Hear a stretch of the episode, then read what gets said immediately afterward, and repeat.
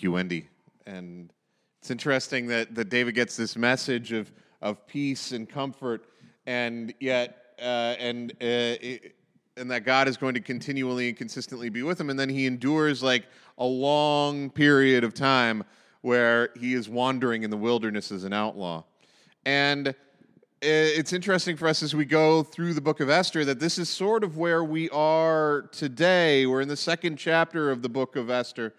And just to recap uh, where we were last time, where we ended off, is that is that the king, uh, in his uh, quote unquote wisdom, has has decided to, uh, uh, and on advice from others, has decided to have a law that his current queen Vashti is no longer allowed to be in his presence, and that uh, and then uh, so then there uh, and this is uh, going to create respect for men in households because that is uh, going to work. Um, so we're we're in this idea, and so and I want us to I want to be really clear with you as we go into the next chapter that the next chapter is is creepy and bad, and it's intended to be creepy and bad.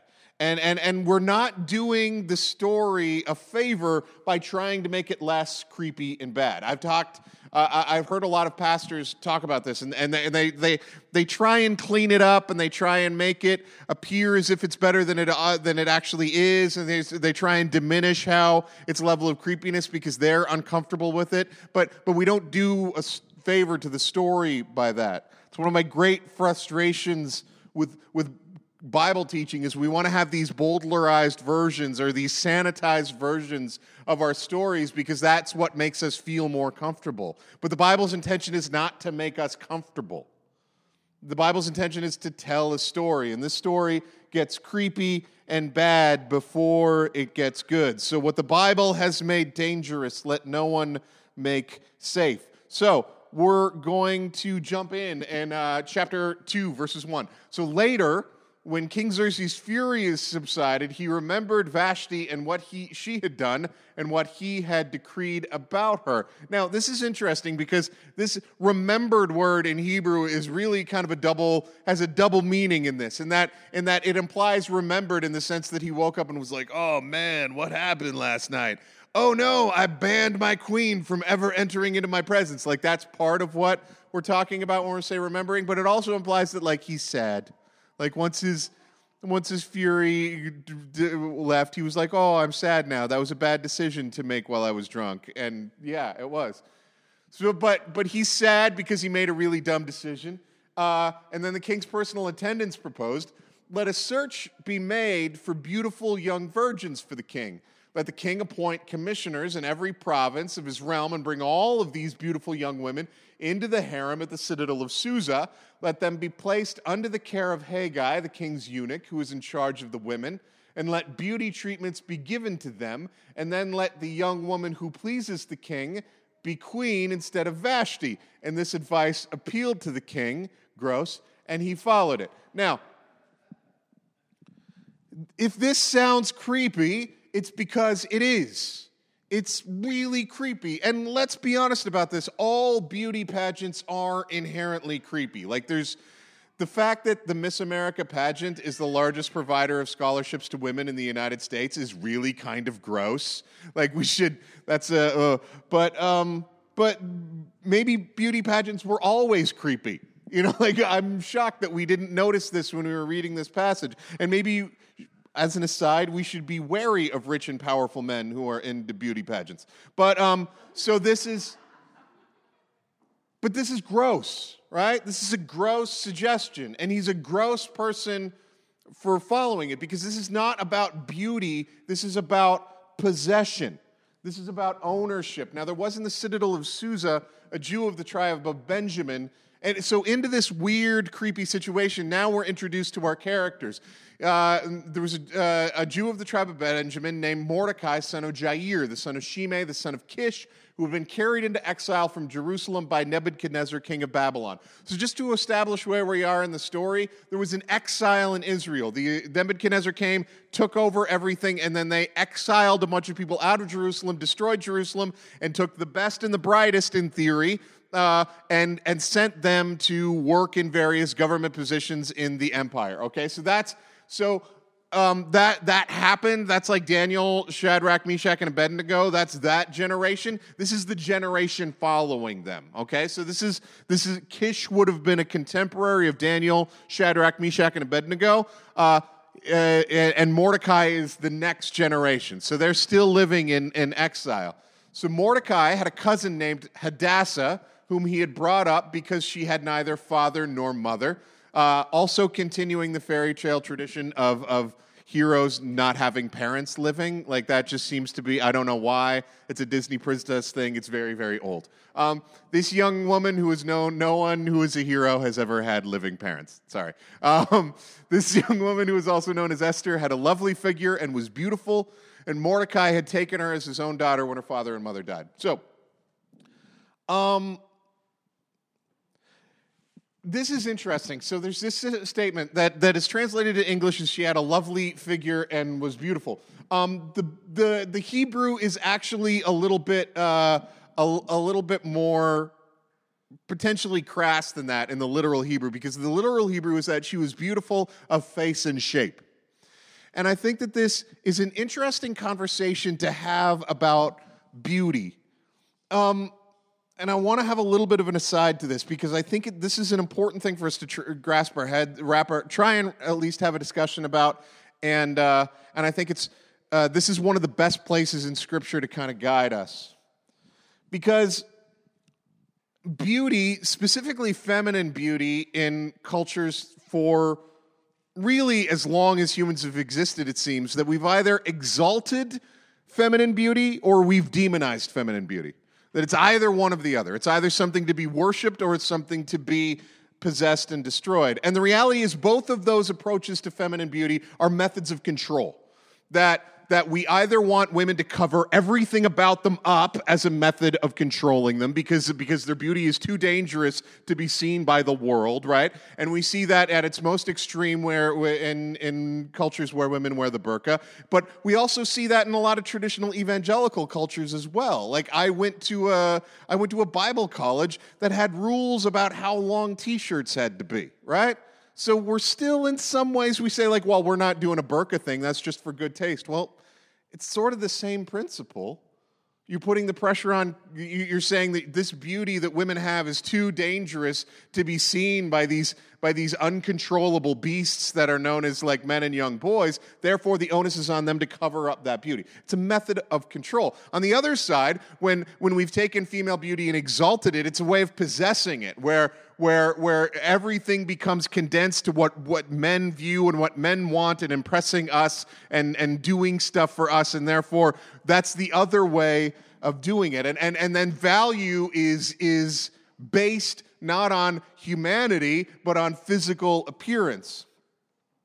And, I, and, and so, what this has led some of us to do is to either want to completely ignore physical beauty in other human beings or, eh, or just not talk about it. And I want us to somehow get to the point where we as human beings, by God, have been designed to appreciate beauty. It's okay to recognize when another human being is beautiful of face and shape. That's an okay thing to do. Where that gets twisted is when we see beauty and now need to possess that beauty that rather than allowing that beauty to exist in the world and, and being enriched by it and honored by it, where we see that we see that beauty and see it as a thing that needs to be ours, and if it is not ours, then it needs to be destroyed. And I think that that is what we are seeing in this moment. That, that, that, that this not, is not about beauty in this, in this moment for, for uh, Xerxes. This is about possession, this is about ownership. But the fact that, that Xerxes' love for beauty and all of our love for beauty has been twisted and broken does not mean that beauty in itself is wrong or that we ought to ignore that. It's okay to be beautiful of face and shape. It's okay to aspire to want to, to to look good. It's okay to appreciate that in other people and to notice that other human beings are beautiful of face and shape. But what becomes dangerous is when we decide that that is a thing that we need to possess and own. It is not ours. We can appreciate the beauty of another human being, but we need to recognize that that beauty is not ours. We see this multiple times in the Bible and Scripture with uh, David's son uh, Amnon, who, whose, whose desire for, his, for his, his cousin, his stepsister, made him sick to the point of uh, uh, uh, uh physical illness, and then he, he he raped her and then and then the bible says that his his hatred for her became as strong as his love for her was.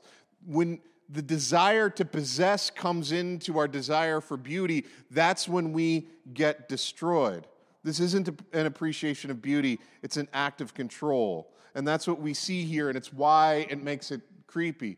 So, when the king's order and edict had been proclaimed, many young women were brought to the citadel of Susa and put under the care of Hegai, Esther was also taken to the king's palace and entrusted to Hegai, who had charge of the harem. She pleased him and won his favor, and immediately he provided her with beauty treatments and special food. He assigned her seven female attendants selected from the king's palace and moved her and her attendants into the best place in the harem. And this is the place where I've seen people try to make this less creepy, where they've said that, like, oh, God blessed her and she got all these attendants and wonderful food. But the reality is, is that the best place in the harem is still in the harem she is still in a dangerous place. And the fact that she's been given a privileged position in that dangerous place does not take her out of danger. We, want, we see, and we see this so clearly in the very next paragraph that Esther had not revealed her nationality and family background because Mordecai had forbidden her to do so. And every day he walked to and fro near the courtyard of the harem to find out how Esther was and what was happening to her her privileged place in the harem does not eliminate Mordecai's fear that something terrible is going to happen to her every single day.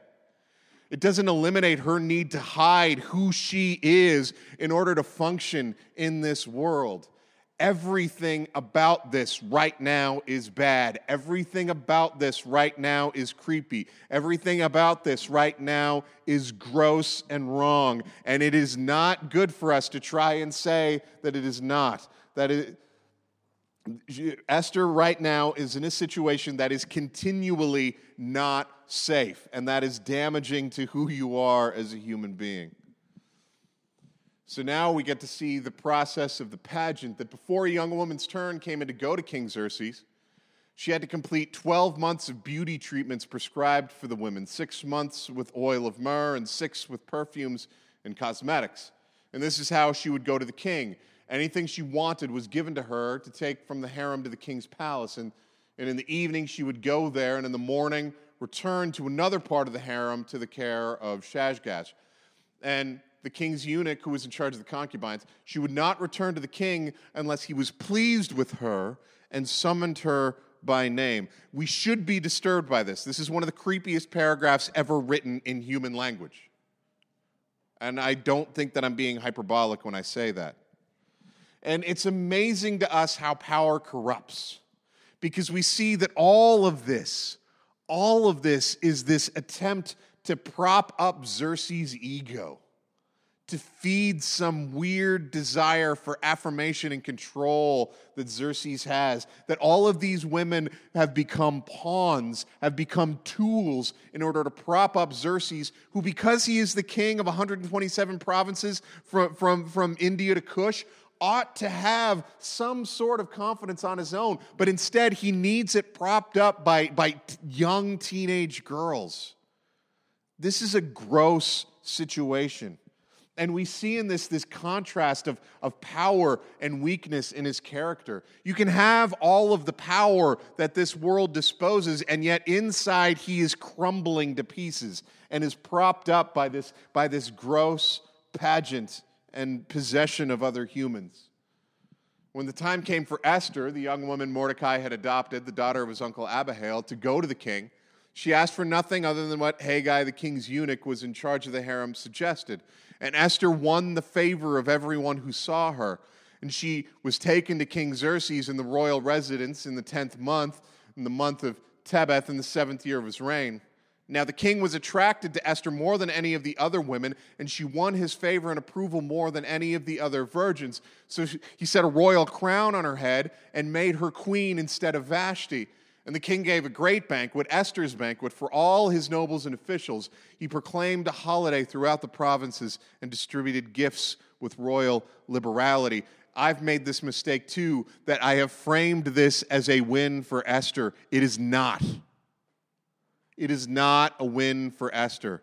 Being able to please your jail keeper does not mean that you have won.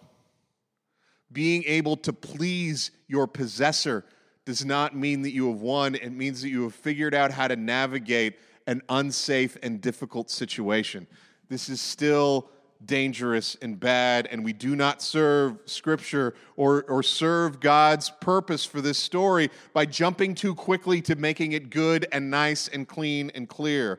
The reality for Esther and Mordecai is cr- dangerous and creepy and weird and uncomfortable. And if you're reading this situation, and if you're like me, right about now, you want me to jump to the nice part of the story because it's going to make you more comfortable and ease your tension. But I can't do that. Because if we're honest, with ourselves, this tension, this discomfort, this being in situations where nothing seems right and is going to be right, some of us live there a lot. Some of us are there right now. Some of us have been there and are very familiar with it. We live in places where, where bad and and in places and in situations where things are bad and dangerous and creepy and wrong, and God, at the very best, seems preoccupied, or at the worst, seems absent. That's the reality of our world sometimes.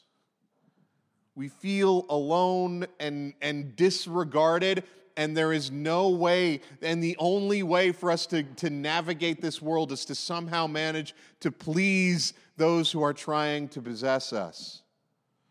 And we need to acknowledge that that's a reality. The Bible continually tells us that this is part of your experience. And this, this is repeated constantly in the Psalms. The psalmist writes in Psalm 102 Hear my prayer, Lord. Let me cry for help.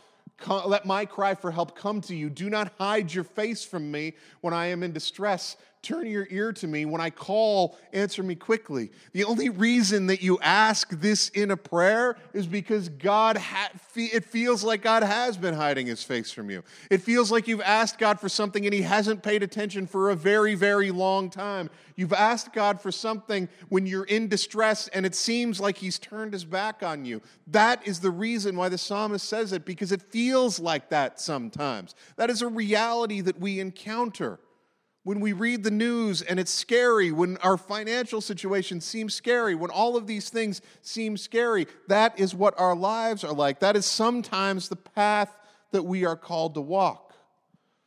But, but through this, the psalmist discovers that even though this is what he is experiencing, he or she is experiencing, that it feels like you are gone and you are absent, they have grounded their character and who they are in a truth that is deeper than their circumstances. Even though they feel like this, that their days vanish like smoke and their bones burn like glowing embers, my heart is blighted and withered like grass. I forget to eat my food. In my distress, I groan aloud. I am reduced to skin and bones. I'm like a desert owl. Like an owl among the ruins, I lie awake and be, have become a bird alone under a roof. They ground themselves in this. Let this be written for a future generation, that a people not yet created may praise the Lord. The Lord looked down from his sanctuary on high. From heaven, he viewed the earth to hear the groans of the prisoners and release the condemned to death. So the name of the Lord will be declared in Zion and his praise in Jerusalem when the peoples and the kingdoms uh, assemble to worship the Lord. Even though it feels like you're absent, God, I am grounding myself in the fact that your promises are true. That and that I am even though everything looks dismaying and scary and creepy and bad right now, my foundation is built on nothing less than Jesus' blood and righteousness that we are, the, the psalmist is, uh, is saying, I am not going to allow my present circumstances to tell me what my future, rea- my, my eternal realities are. That God has told me what my eternal realities are, and I'm going to live in that light no matter what is happening here and no matter how uncomfortable it is. And let's be honest, the only way that we come clean with this is when we admit how uncomfortable it is sometimes, how creepy it is sometimes, how, how unfair and how trapped we feel sometimes. But don't, so don't rush this process because here is maturity and long term peace. And it seems that maturity and long term peace only come from enduring periods of feeling like God is absent.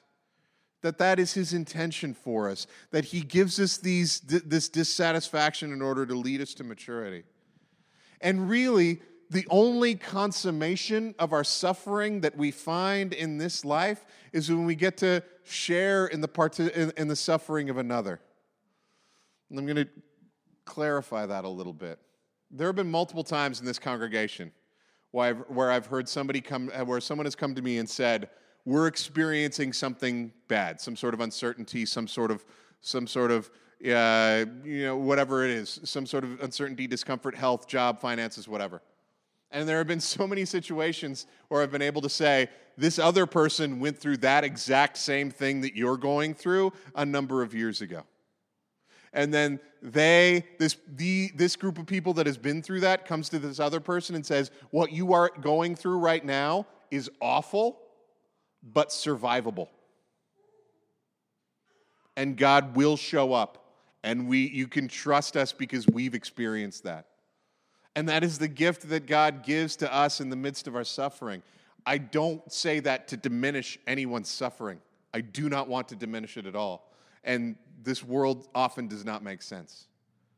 But is when we participate in each other's suffering, in the grounding of ourselves in the promises of Jesus now and for eternity, that we begin to experience peace and hope and the ability to share that peace with others, despite what circumstances we may be facing. Let's pray together. God.